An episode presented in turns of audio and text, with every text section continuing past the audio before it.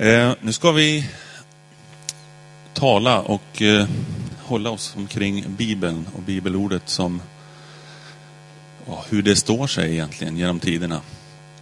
Eh, rätt intressant faktiskt att du tog den vinkel du gjorde där med Döda havsrullarna. Och det kommer ni att märka på mina bilder här nu att jag satt nämligen och tänkte här innan att satt och tittade lite i mina papper och tänkte hur, hur ska jag få det här så pass kort så de kommer känna att det här, det här blev inte ett jättelångt och segt möte utan att det blev eh, bra. Det är mycket att säga. Det finns väldigt mycket att säga omkring de här ämnena. Vi kan ändå bara skrapa på ytan en sån här dag. Men så tar PA en del av min, liten, eh, min lilla del där, så det är fantastiskt. Då är det, då är det taget. Eh, vi ska läsa lite mer än just den där raden av den vers, de två verser som nämns där. Andra Timoteusbrevet 3 och 16 till 17. Hela skriften är utandad av Gud och nyttig till undervisning, till bestraffning, till upprättelse och till fostran i rättfärdighet. För att Guds människan ska bli fullt färdig, väl rustad för varje god gärning. Och det är naturligtvis inledningen i de här verserna som, som är väldigt stark och väldigt, eh, den hävdar väldigt eh, tydliga sanningar här. Att den ska vara inandad av Gud eller utandad av Gud. Det vill säga att vissa översättningar säger att den är inspirerad av Gud. Och ska man gå väldigt noga på det här och titta på ordet utandad då, i den grekiskan och så vidare så står det faktiskt att den är gudaandad. Och det är hans andedräkt så att säga som är uttalad till oss. Det är hans ord, det är från honom själv. Och här naturligtvis delas stora delar av kristenheten upp lite grann. Därför att alla, alla som kallar sig kristna menar inte automatiskt att allt som står i bibelordet är exakt rätt Guds ord. Även om jag själv skulle hävda att jag, jag tror så. Och många med mig här inne tror jag. Så gör inte alla det. Men det, ganska, det kan vara ganska, ganska kontroversiellt att säga så, att det här är Guds ord exakt. Eh, vi ska ändå titta på det och se hur vetenskapen och historien i övrigt kan påverka vår syn på det här. Ehm, många upplever vissa attacker när man tror på bibelordet. Man upplever från folk att man blir lite attackerad. Att, hur kan du tro på det där? Liksom? Man, man betraktas mer eller mindre som halv, halvkorkad för att man tror på bibelordet som det står. Och en del kristna kan dessutom backa lite grann för man känner sig attackerad. Och känner att jag kanske inte allt sådär, okej, det kanske inte stämmer riktigt. Men jag tror faktiskt att även en kristne som prutar på sin tro, på sikt och i långa loppet kommer att få äta upp detta. Och kommer att få märka, när åren går, att eh, mer och mer ser vi hur det faller på plats. Att bibelordet faktiskt är så suveränt och fantastiskt.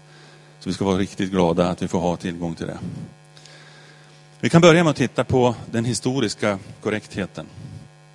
Ehm,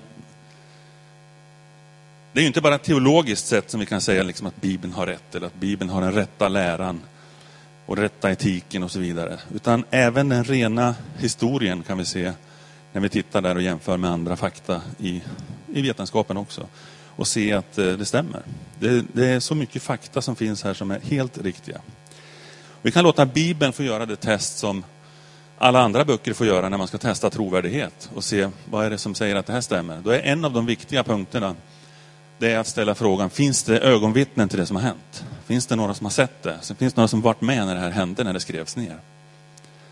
Och det dräller av ögonvittnen när det gäller Bibeln. Kanske du tänker så här, ja men eh, det är klart, ögonvittnen, då måste man ju lita på dem. Liksom. Det ska vara de vara personer som ska säga någonting och det är klart de säger att det här är sant. Eller det är klart att de säger, det är ju de som tror det. Jo, det är helt riktigt, men då kan vi avskaffa hela ögonvittnesförfarandet i alla böcker och överallt. I, fullständigt i all litteratur i så fall, för så är det ju alltid. Det handlar ju hela tiden om att finns det ögonvittnen så är frågan om hur pålitliga är de? Hur många är de? Hur samstämmiga är de? Och så vidare. Och där finns det gott om dem. Mose han var med när de gick genom Röda havet, när han skriver om detta. Paulus har, har själv varit med om så många saker som han berättar om här. Matteus, Lukas och så vidare. Det, det finns ögonvittnen i mängder i Bibeln och de berättar om vad de har varit med om. Sen finns det andra som, som vill hävda så här att skriften måste ju ändå ha ändrats en hel del under århundraden. Det kanske skrevs på rätt sätt när den skrevs från början och då kanske det var något som var rätt. Men ni fattar ju själva hur, vad som händer. Åren går, nya översättningar görs. Eh, hur ska det gå till? Liksom? Hur ska den kunna bestå? Då vet man inte hur det här har gått till. Ifall man har den tviveltanken så vet man inte riktigt hur det har gått till faktiskt. Därför att de har haft en sanslös perfektion i sina omskrifter av, av eh, skrifterna, av rullarna. Det bekräftades en del av det, det PA nämnde här med Döda havsrullarna.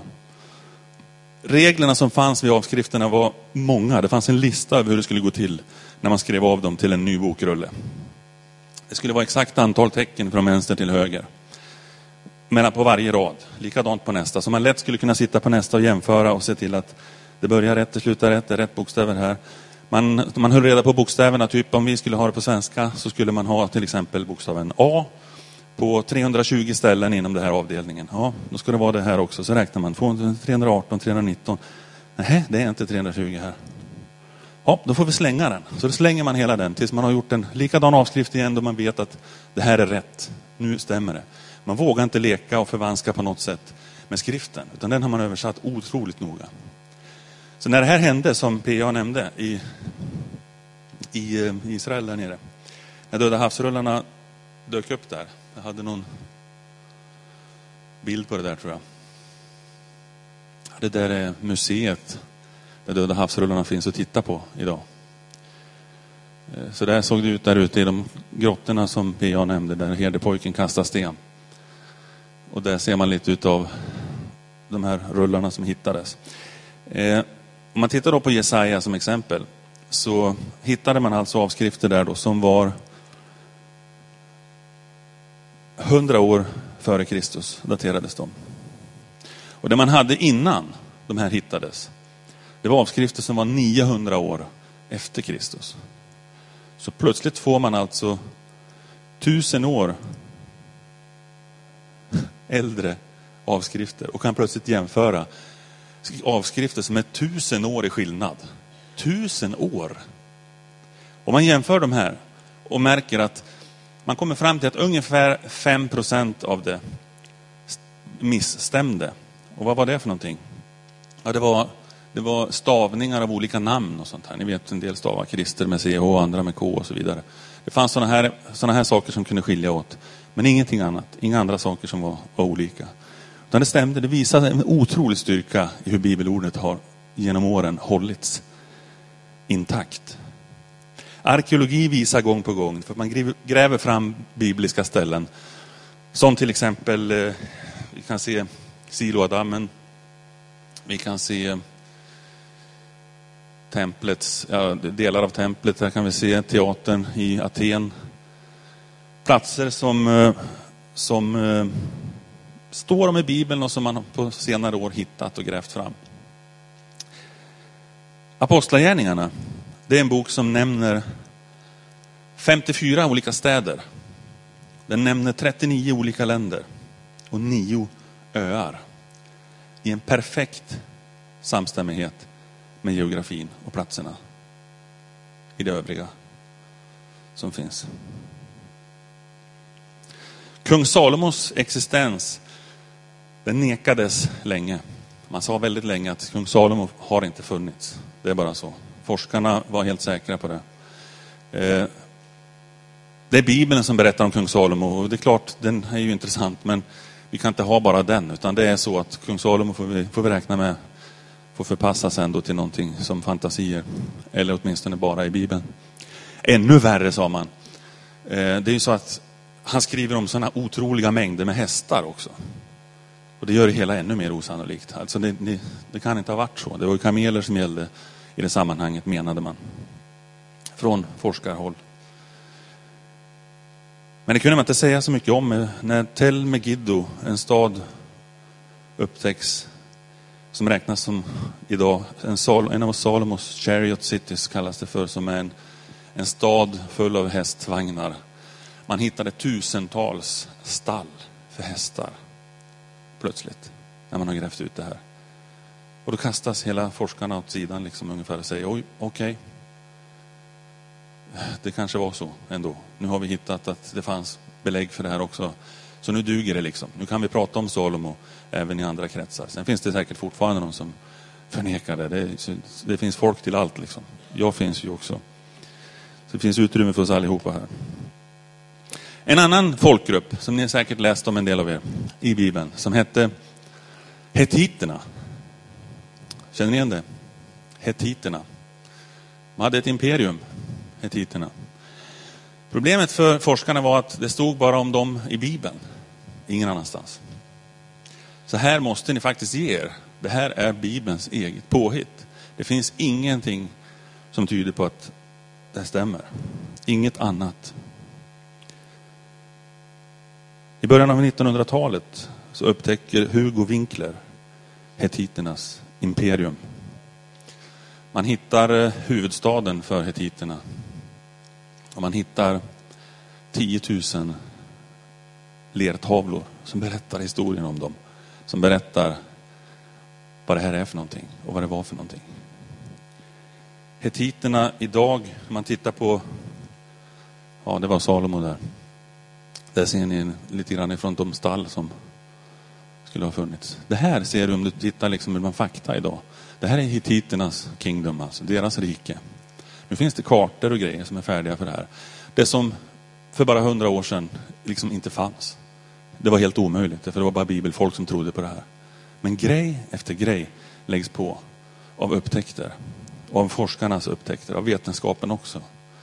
Som visar och tyder på att det finns faktiskt sanning i Bibeln som vi knappt vågade tro. Vetenskapliga korrektheten. Det är ju så att Bibeln beskriver ju inte direkt några komponenter på moderkort i datorer eller GPSens funktioner. Eller, den beskriver liksom ingenting av det vi, det vi jobbar med idag när det gäller teknik på det sättet. Det är, inte, det är inte det det handlar om, att Bibeln har rätt och har vetat allting genom alla tider. Men eh, intressant nog så säger faktiskt Bibeln aldrig emot det som vi idag vet är sant. Det skulle den mycket väl kunna göra annars, om det vore en mänskligt påfund. Men den gör inte det. Du kan inte hitta saker som, som, som motsäger så att säga dagens färdiga vetenskap, om man säger så, det vi vet idag. Sen är inte allting färdigt idag, det vet vi mycket väl. Men eh, Gud, han är den som etablerar de fysiska lagarna. Gud, han är den som etablerar de matematiska lagarna. Sen kommer vi människor efteråt och upptäcker dem. Det går århundraden, det kan gå årtusenden och så märker vi, oj, det är nog så här det är. Ja, för Gud är det ingen nyhet. Det är han som har skapat det här. Det är han som har liksom etablerat de här lagarna. Eh, sen kommer vi sen i efterhand och upptäcker dem. Eller som Johannes Kepler, en matematiker på 1600-talet, han sa så här att Science is only thinking God's thoughts after him. Forskningen och vetenskapen det är alltså att vi tänker Guds tankar fast vi tänker dem efteråt. Sanningen, den ändras inte. Sanningen står fast. Vetenskapen, den ändras konstant och ständigt. Det vet vi. Det har sin naturliga förklaring på ett sätt, för att vi upptäcker nya grejer. Så, det, så är det ju. Men det gör ju också att det är svårare kanske att bygga sitt liv på, på något som ändras hela tiden.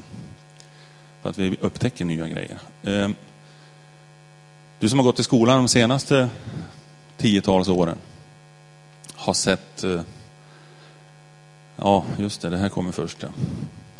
En kort grej här då bara. Om vi jämför några skrifter Eh, på, som, som används som historiska dokument i världen idag. Så har vi några som har skrivit de här och du, du ser där, jag ska ta det jättefort bara, vi går inte igenom allihopa. Men det finns åtta stycken funna exemplar av den översta där. 20 stycken av nästa.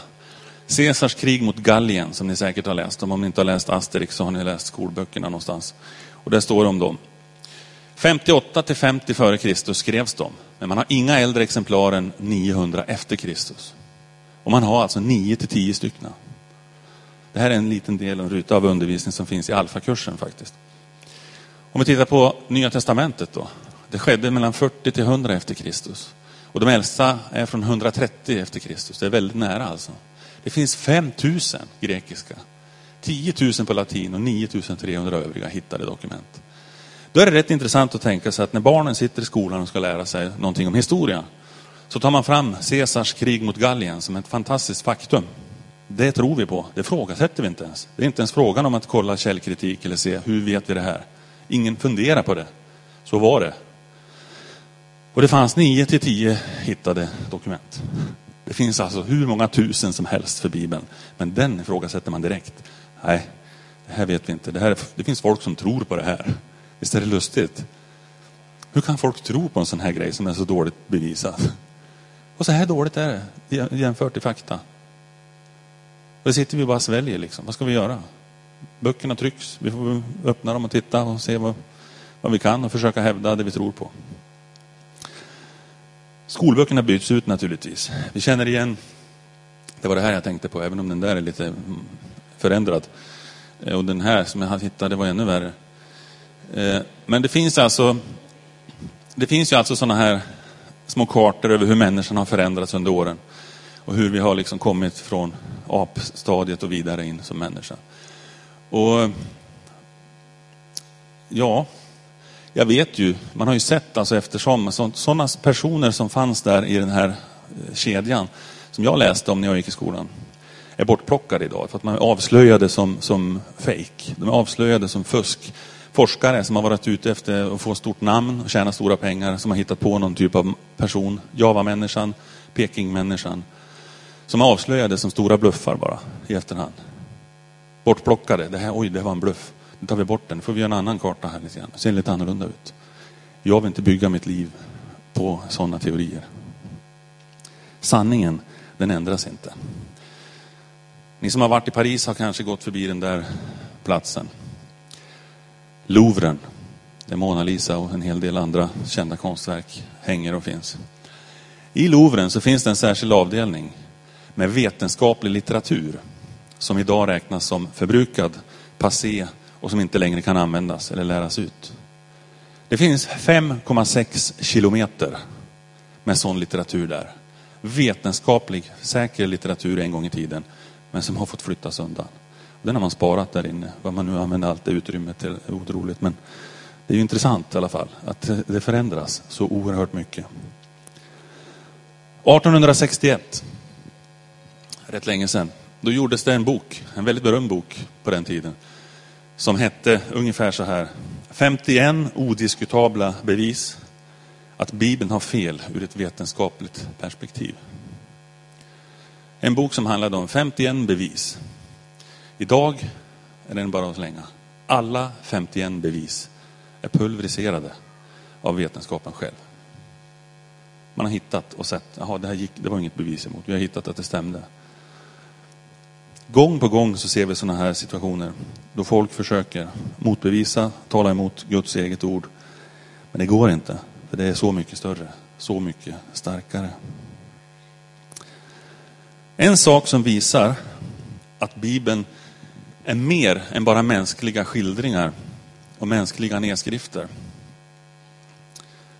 Det här är en lite annorlunda vinkling av det hela kanske, men jag säger så här, att en sak som, som visar att det är mer än mänskligt, det är faktiskt saker som inte står i Bibeln. Bristen på viss information visar faktiskt också att det här är kanske inte mänskligt ändå. För man kan säga så här, att om det vore av människor bara, då borde man faktiskt förvänta sig att den byggde på kunskap och att den byggde på vetenskap som var rådande, åtminstone under den aktuella tiden. Och vad menar jag med det? Ja, exempelvis så, så trodde man ju, det var en typisk eh, föreställning i olika kulturer, att jorden, jorden hölls uppe av någonting. Man kan diskutera även den här frågan om jorden är platt eller inte. Det kan vi ta efteråt här om du vill. Men eh, det här med att jorden hölls uppe av något, det hade man en fast, säker övertygelse om. Och hur hölls den uppe? Ja, det beror på vart du bodde någonstans, hur man trodde. Man trodde, i Indien så hade man under århundraden, årtusenden tror jag till och med, den eh, fasta föreställningen att det var elefanter som höll uppe jorden. Och eh, de här elefanterna stod dessutom på en sköldpadda. Eh, de här elefanterna kunde ibland någon gång röra sig på något sätt. De behövde göra det ibland så här och då blev det jordbävning. Och det här kan låta som, vi skrattar åt det idag ibland. Va? Det låter jättelustigt. Vi vet att det kanske inte riktigt är så.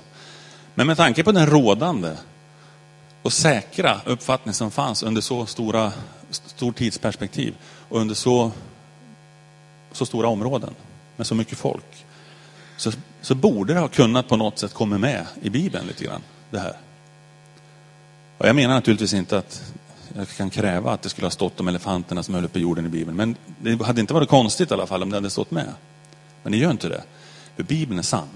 Gud vet, det är Gud som ligger bakom den. Han vet att det var inga elefanter som höll uppe jorden. I en annan kultur så hävdade man att Egypten så hävdade man att eh, det var fem pelare som bar jorden, som höll uppe jorden. Och egyptierna måste man ändå säga var väldigt kloka. Det var ett otroligt skärpt folk. Man hade otrolig ingenjörskonst, arkitektur, pyramiderna. Alltså, de har gjort saker som var fantastiska. Väldigt lärt, lärda var de. Mose, han växte ju upp där. Och du kan lita på att han hade fantastiska lärare i den högsta skolan. Eftersom han växte upp närmast farao. Han måste ju ha hört det här. Han måste ju ha fått det här till sig. Varför kommer inte det med i Bibeln? Därför att det var inte sant. I Grekland, Bibeln är ju skriven delvis på grekiska. I Grekland trodde man ju att det var Atlas som bar jorden på sina axlar. Han fick inte någon plats i Bibeln heller. För Gud vet att det var inte sant.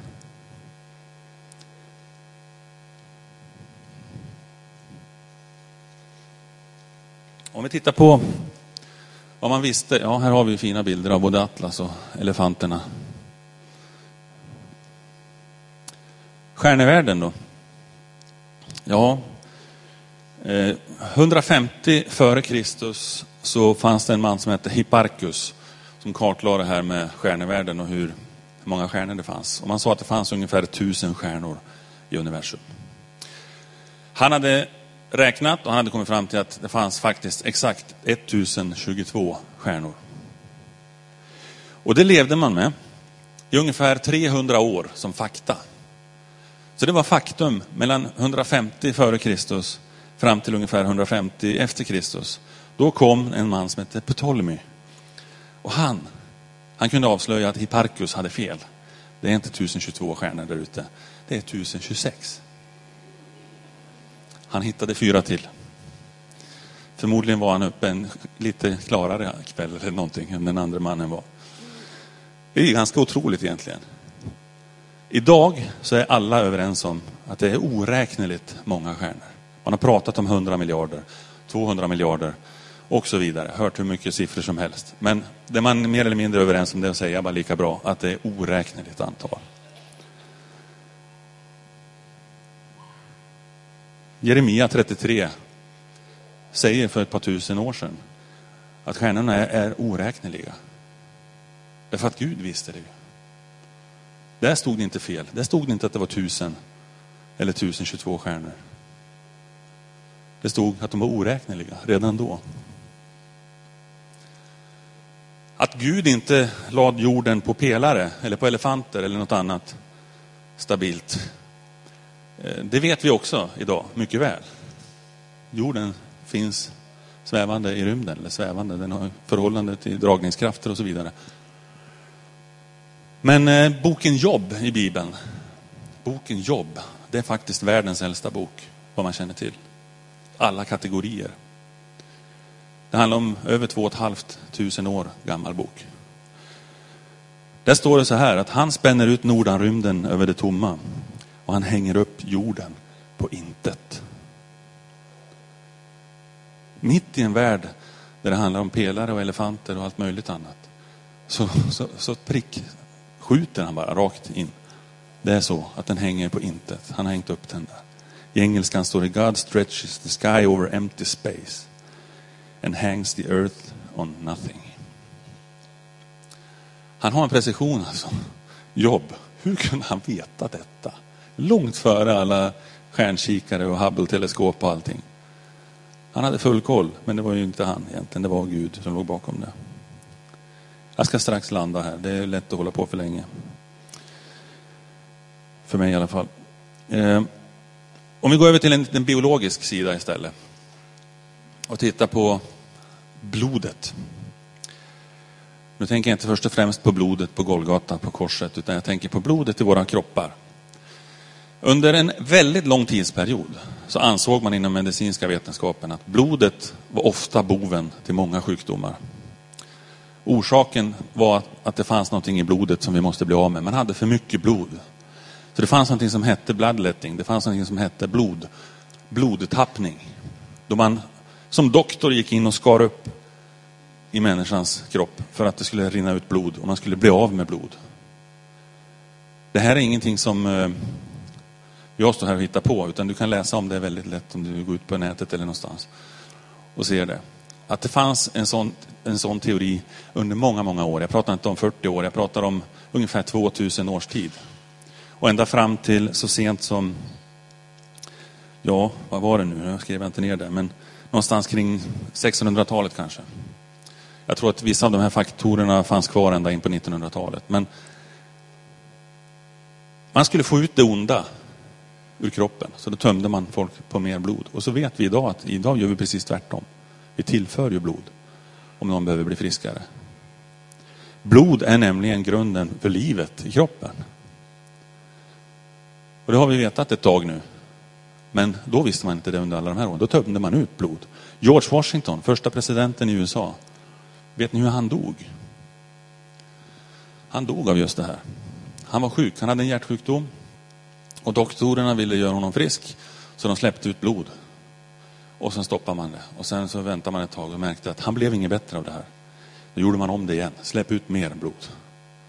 Och en tredje gång, när han inte blev bättre, så släpper man ut ännu mer blod.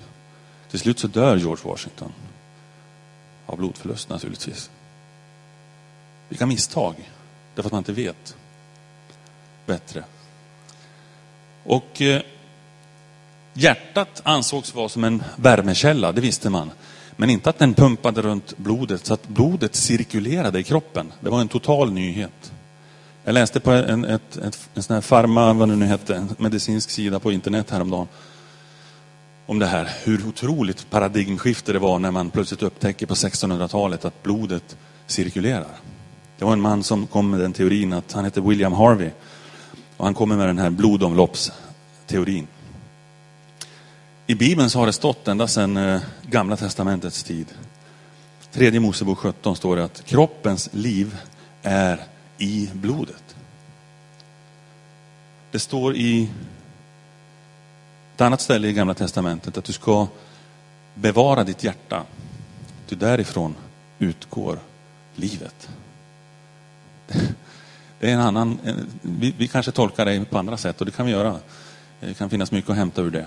Men det är också intressant att den faktiskt förklarar för oss, om man tänker efter, att blodet förser oss med liv och det pumpas runt av hjärtat. Därifrån utgår livet. Under medeltiden så, så drabbades Europa stenhårt av något som vi kallar för digerdöden. En epidemi som spred sig väldigt rejält på den tiden. Folk dog i stora mängder. Det var en fjärdedel av Europas befolkning räknar man med som dog i denna katastrof. Och den hade väldigt mycket att göra med, i stort sett bara att göra med att man kunde ingenting om bakterier. Man kunde ingenting om smitto, smittokunskap. Man var väldigt, väldigt dålig på det. Vilket innebar att folk bodde väldigt tätt, man blev sjuka, man bodde med varann, smittades och man visste inte att det var det som skedde. Man tog in dem på en sjuksal eller man, man skulle ta hand om de här som var sjuka. Så la man dem sängen bredvid den som var helt frisk vad gäller den bakterien och det felet. Och så spred det sig någonting fruktansvärt och hela, hela Europa drabbades jättehårt, hela världen drabbades faktiskt en del. Och man kan undra hur, hur kunde man veta så lite om de här sakerna? Varför visste man inte det här med, med smittan? Och det var under en jättelång period man inte visste det. Karantän, det var ingenting som existerade på den tiden. Vi ser däremot i, i eh, Moseboken att man föreskriver hur man ska göra med en person som är sjuk och som kanske har spetälska. Där står det så här i Mosebok, i 13 kapitlet, fjärde versen. Att du ska placera en sådan person instängd i sju dagar. Testa sen hur han har blivit, om han har blivit friskare eller bättre. Har han inte det, tillbaka. Stäng in honom igen i sju dagar till. Och den här typen av karantänsbeteende som Gud visste och kunde hantera för över 2000 år sedan. Det missade vi totalt på 1300-talet när digerdöden kom och slog till. Blodet, ja, nu har jag ligger efter i bilderna här lite. Där har vi blodtappningsbild. Där har vi George Washington.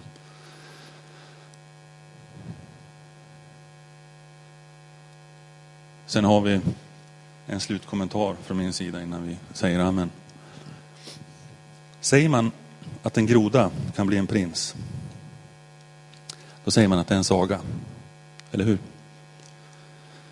Lägger man däremot till ett antal miljoner år däremellan, man lägger till det naturliga urvalet och slumpen, då är det plötsligt ingen saga längre. Då är det evolutionistisk vetenskap. Amen.